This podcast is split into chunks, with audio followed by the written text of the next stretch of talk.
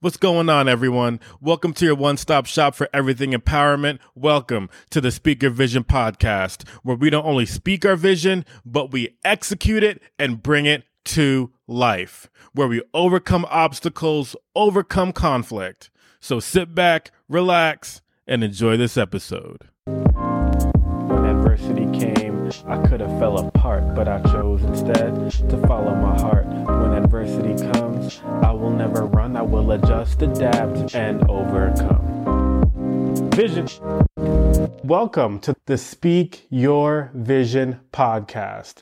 No guest today, but we're going to get into a little bit of a story and analyzing a question here. The question we're going to dissect and analyze here today through some stories of my own is authenticity.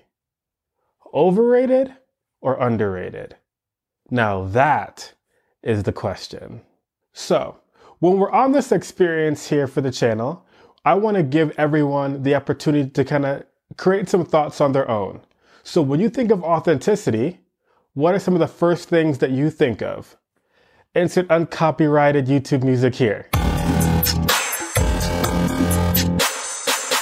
All right, cool. So, what you're thinking about, and I'm assuming um, we all have different thoughts, obviously, but when we think about authenticity, we're thinking about real or genuine. I asked Alexa earlier what authenticity meant to her, and she told me that authenticity meant being authentic. And I was like, okay, well, thanks, Alexa. Appreciate ya. But, anyways, so, but I think we can agree on the fact that some version of being real or being genuine or what have you. So, when I think about that, we're going to dive into that definition if it's underrated, overrated, or where we actually stand with authenticity. But let me think back on my life where my life kind of changed quite a bit. I talked about this in episode one of the Speak Your Vision podcast, talking about my story. And when I lost my vision at the age of 16. Now, for the first few months, only my right eye had lost vision. A few months after that, my left eye went bad. I got officially diagnosed with Leber's hereditary optical neuropathy, popping a picture on the screen of what similar vision looks like compared to LHON vision, which is blindness in the center and then very blurry peripheral vision, but no one person sees the exact thing in terms of blindness or what have you. So, moving forward, when I got diagnosed in the summer, kind of going through some of those thoughts, I did not want to be seen as blind. It just wasn't an option. And I got posed a question once upon a time Who was the first blind person I ever met? And I had to think about it. And the first blind person I ever met, uncopyrighted YouTube drum roll here.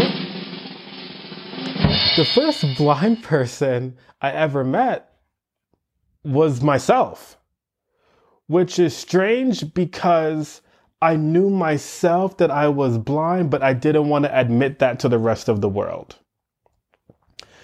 And so when I got officially diagnosed over the summer, that was when I really had to come to terms with it, getting ready to go into my junior year of high school. And so I'm thinking about, okay, we're going to break through this. You know, we're not going to let it stop us, but we're also going to try to not show my blindness so much. We're going to try to, you know, I'm still trying to deal with it myself. So how can I deal with it myself and expect others to accept me when I'm not 100% sure if I'm accepting myself yet, but I'm just choosing to move forward and figuring out what that looks like. But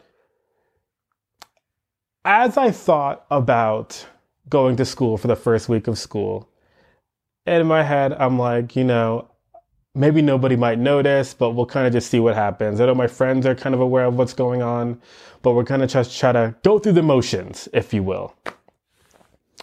So, you know, I got my so it's a night before the first day of school of junior year. First, my first first day of school as a blind individual, and but needless to say, but I'm not blind to everybody else, right? That is not the goal to be blind to every, everyone else. So they're not going to see that side of me, I, even though that's a kind of becoming a part of me now. I we're not going to let anybody see that, right? So, you know, preparing first day of school outfit, you know, we're, we're getting ready to go. And at, at the very least, one thing I knew for a fact that I'm gonna look good. All right. That, that that's what that's you know, that's a fact. That's it. That's what's happening. All right. so first day of school comes along. Kind of going through the motions a little bit, you know, heading to the classes, seeing some friends who are saying hi to me in the hallway, everything like that. And so the specific moment that I remember the most is the first day I was in the lunchroom. That that for on, on the first day of school. And I'm trying to figure out getting my lunch and everything like that. And a friend of mine, this girl comes up to me and starts talking about, oh, how, how was your summer, Tariq? How are things going? And I don't remember the conversation completely, but I was just trying to make good small talk, right? Just it's someone I haven't talked to all summer, you know, and you know, when you're in high school, you're trying to look cool. Being cool was at the top of the syllabus, all right? For for me, being cool was on top of the syllabus, but granted, high school, we're all just trying to be cool, right? We're all just trying to fit in. Um, whatever fitting in looks like, that's what we're trying to do. And so I'm thinking about this, and I'm talking to her. We're having small talk. But keep in mind, my central vision is basically gone. I have minimal peripheral vision. So as I'm talking to her, I didn't even realize that I was doing this. But my my head was probably like I'm looking at the camera right now straight on and she's looking at me, but as I'm talking to her, my voice isn't even pointed at her, right? I'm actually probably like 90 degrees and talking with her. And so she's getting the full side profile of my face as I'm talking to her. And so what felt like five minutes might have felt like five hours to her. And the fact that I'm looking away from the camera for so long, you guys are probably wondering, wow, like this is what this girl was going through, that poor girl. And so at the very end of our conversation, she goes, Tariq, what are you looking at? and it hit me that I wasn't even like my my I was trying to almost act like I could see different things and trying to be a version of myself that I no longer was. And it was me trying to be someone who I wasn't. And I was, like I said, still adjusting to who I was as an individual and being blind now. But that particular moment kind of proves that in some cases, if you're not if you're not being who you actually are and accepting who you actually are as an individual and working through those different situations, you know, other people can realize when you're not being authentic. My blindness didn't come up in that conversation at all until the very end of it in that moment. And then it was probably really confusing because it's not something that I even talked about at all. I mean, that's probably a little bit of a significant change, but I was still working coping with that authenticity and growing through it on my own. And so looking back, um, when I talk about my story in the first episode of the Speak Your Vision podcast, I talk about the fact that I was satisfied with who I was, but I was nowhere near proud in the beginning. And right now, this particular part of me talking about my authenticity, I wasn't I wasn't satisfied or proud of who I was at that point because quite frankly, I didn't even understand what it would mean for me to be authentic and my own authentic self because I was still trying to go through that. And I even told myself that I was going to be not my true self or try to act like other people wouldn't notice that I had different things going on in my life or what have you. Now, thinking about that particular moment made me think about my blindness on a bit more broader scale in the fact that when you're blind, and you're working on trying to travel to different places, your cane becomes your eyes in those situations.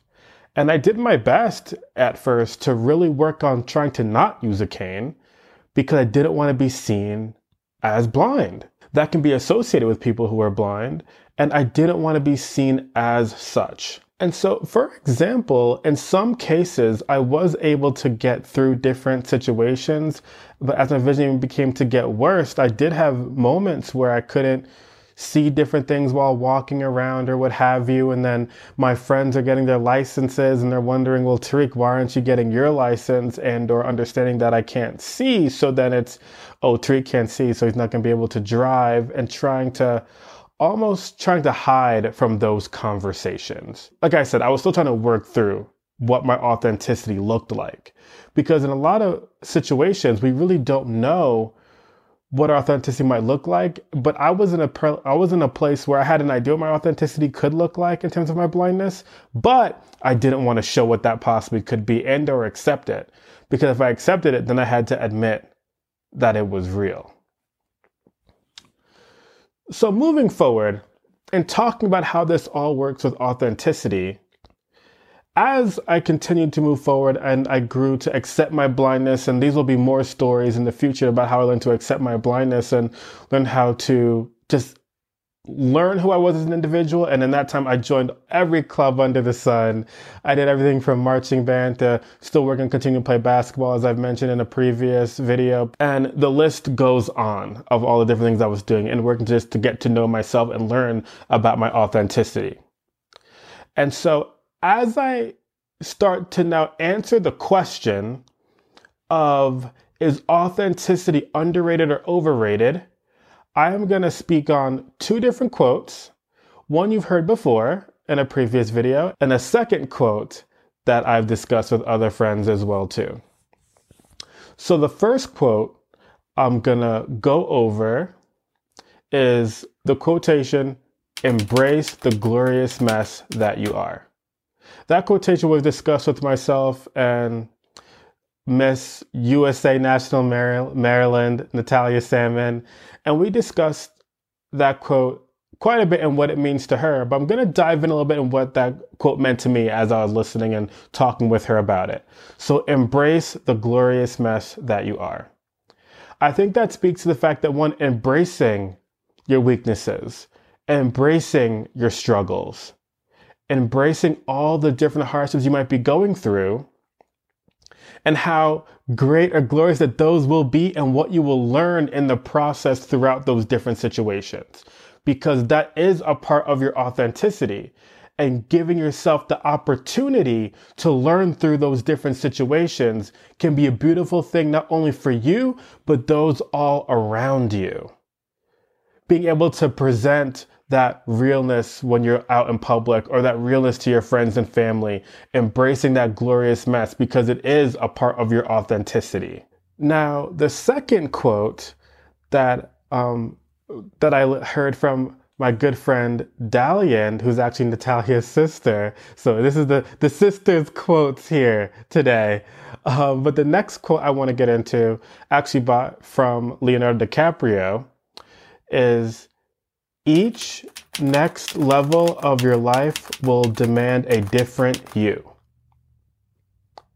Now, I want to dive into that one a little bit because I think it's very interesting for a lot of different reasons. So, we talk about each different level of your life, right? And when we talk about different levels of our lives, obviously we're talking about growth in different situations, trying to not remain stagnant, and trying to work through different situations and learning more about yourself in the process, right? And so it's important to understand that there will be different levels of your life and accepting that and trying to work on not staying stagnant, but talking about the different levels of your life, even on a daily basis, like different levels of your life, just in who you might speak with in different situations and what that different levels look like in your career, um, professionally, socially, all those different things, right? So we accept that we're in these different levels of our life. But now to think about the last part of that quote and the part that kind of brings it all together will demand a different you. Now, I understand where the quote where the quotation is going in terms of demanding a different you in terms of different work ethic or different level of thought or working harder than last time or just trying to think about things a little bit differently. But what I don't want to get lost in this quote is that even though it's demanding a different you, it's still you. So you're still you to your core. And so when I was struggling with becoming blind, I had to understand that even though I was now blind, I'm still the same me. I just had blindness now a part of my life. And that's the thing, right? When we're talking about the different yous or the different me's or what have you in our life, it's you're still the same person but let's embrace that person and see what it looks like for that person to continue to grow and moving forward in the different levels of their life. So it may demand more of you. It may demand more of a work ethic. So I don't know if it's necessarily a different you, but it's definitely a more of you when I think of that quotation because I love it. I think it's great. And we can learn a lot from it in terms of interpreting it and breaking it down to how it works for each individual. But it's important to understand that you are still you. And quite frankly, when I lost my vision, I didn't I didn't think I was me anymore. I thought I had to be a completely different person. But what it comes down to, I was still the same person. And I had to understand that my blindness did not need to define my life, but understand that it is a part of it, that we're to move forward and continue going. No one person is alike. We all got different things going on and we all have different struggles that we're working through. And so it's important to understand that we can all come together, be who we are as individuals, and continue to move forward and grow whichever way we want to during our own imperfect journey. So now, getting to the question Am I okay with my blindness? I wasn't, but now I've learned to accept it and grow and continue to move forward in terms of what you've heard in the past in the few stories I've told recently that you've heard in the few stories told recently. But now the question is it overrated or underrated to be authentic? Well, that question you're going to have to answer on your own. But what I would say is this it's not about the fact that authenticity is overrated or underrated. That probably is the wrong question to ask. And more or less asking the question, why isn't authenticity the standard that we try to live by on our daily lives? Because if you're being your authentic self, you'll learn to understand that you try to work through those different things and you know the people who are supposed to be in your life will be there. The people who are not supposed to be in your life won't be there. The the goals and expectations you're trying to have in your life will all come together in the ways that you need them to. And so it all kind of comes together. So i would think less about is being authentic underrated or overrated and think more about trying it to be the standard of your life when you're going through the motions. Well, not necessarily going through the motions, but going through your daily life and your conversations socially, professionally. So let's not worry about authenticity being underrated or overrated, but let's make it the standard in our daily lives. Thank you so much, everybody, for checking out the podcast. It's been so great to tell everybody about a little bit more about me and my story. Looking forward to talk with everyone more. Leave in the comments about some moments where you've been authentic, some moments where you felt like you could have been more authentic than others, or places where you feel like you need to grow, or why you think authenticity is important comment down below. And it's been so great to listen and talk with you guys as well. Well, not listen, I've been doing all the talking here, but let's listen and let's hear about it down below and learning about your authenticity or where you feel like you need to grow.